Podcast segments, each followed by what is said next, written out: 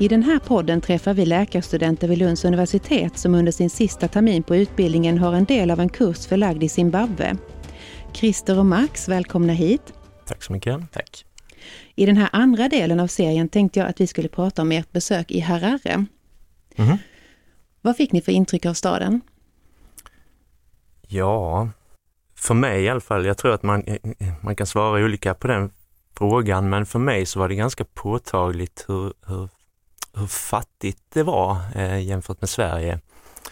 Eh, bara när man gick liksom på gatorna. Eh, jag fick intrycket lite av att det, det finns liksom inte det här nätverket, det här strukturella nätverket som vi har i Sverige, bara eh, liksom soptunnorna var överfyllda, man eldade liksom ner i soptunnorna snarare än att någon kom och tömde dem. Bara sådana ganska basic saker och, tyckte jag var ganska påtagligt och påverka, eh, ja det var ganska påtagligt för mig i alla fall. Men det var väldigt annorlunda just, det var som små lägereldar när man gick igenom, när det, speciellt när det blev mörkt. Så det var liksom, man eldade upp alla sopor som hade ackumulerats under dagen.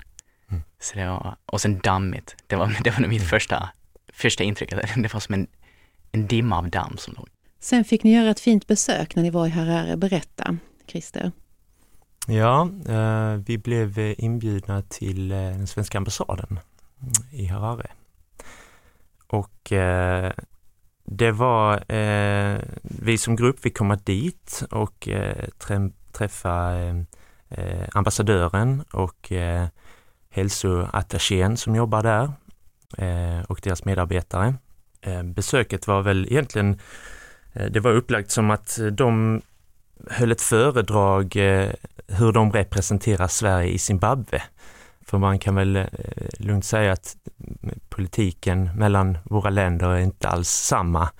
Eh, och mycket av det handlade om, jag vet inte vad du säger Max, men mycket av det handlade om just jämställdhetsfrågor och, och så här. Ehm, Miljön pratar de ju en del om, Mm. om vi ska koppla tillbaka till det här och elda upp alla sopor på kvällen. Att, eh, det, det är områden som Sverige är väldigt duktiga på och eh, framstående i och som man liksom vill då försöka hjälpa och även införliva i Zimbabwe. Så det var två av de stora frågorna.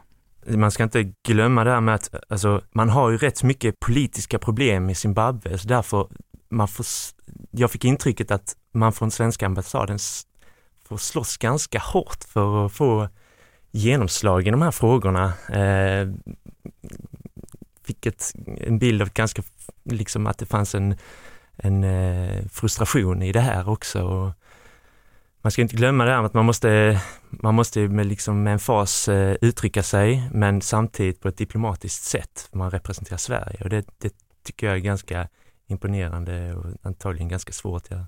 Jag tyckte det viktigaste som hon eh, sa, ambassadören, var att eh, trots att man hela tiden måste ha det här diplomatiska sättet att prata om, så är det hela tiden och viktigt att verkligen visa att Sverige stödjer inte det här. Alltså, Robert Mugabe har ju en diktatur, ett enpartisystem eller vad vi ska kalla det och att eh, Sverige hela tiden är tydliga med uttryck att det här är inte något vi tycker om och det här är inte något som, som vi står bakom.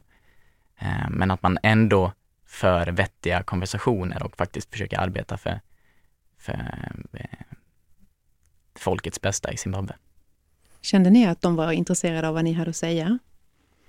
Det tyckte jag absolut. De har ett, ett väldigt bra fokus eh, på att försöka involvera unga människor på plats i Zimbabwe också. Och veckan när vi var där, eh, tyvärr missade vi det för vi hade placeringar på sjukhuset, men de hade ett möte för då eh, ungdomar i Zimbabwe och komma och prata om eh, vad betyder demokrati för oss och hur ska vi liksom forma framtidens Zimbabwe.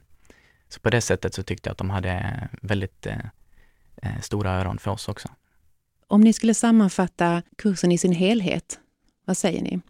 Jag skulle vilja säga att kursen för mig, visst, visst fick man en inblick om hur det fungerar, dels eh, jämförs vi utbildningsmässigt, eh, men också en liten, liten inblick, eh, in, inblick i eh, samhällsstrukturerna.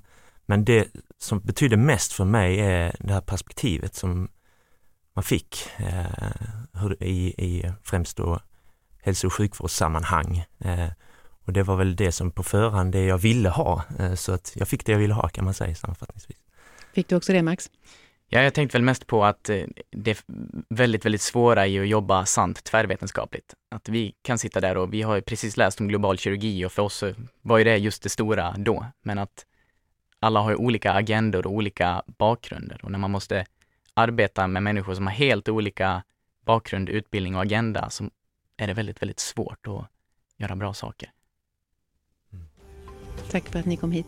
Tack så mycket. Tack så mycket.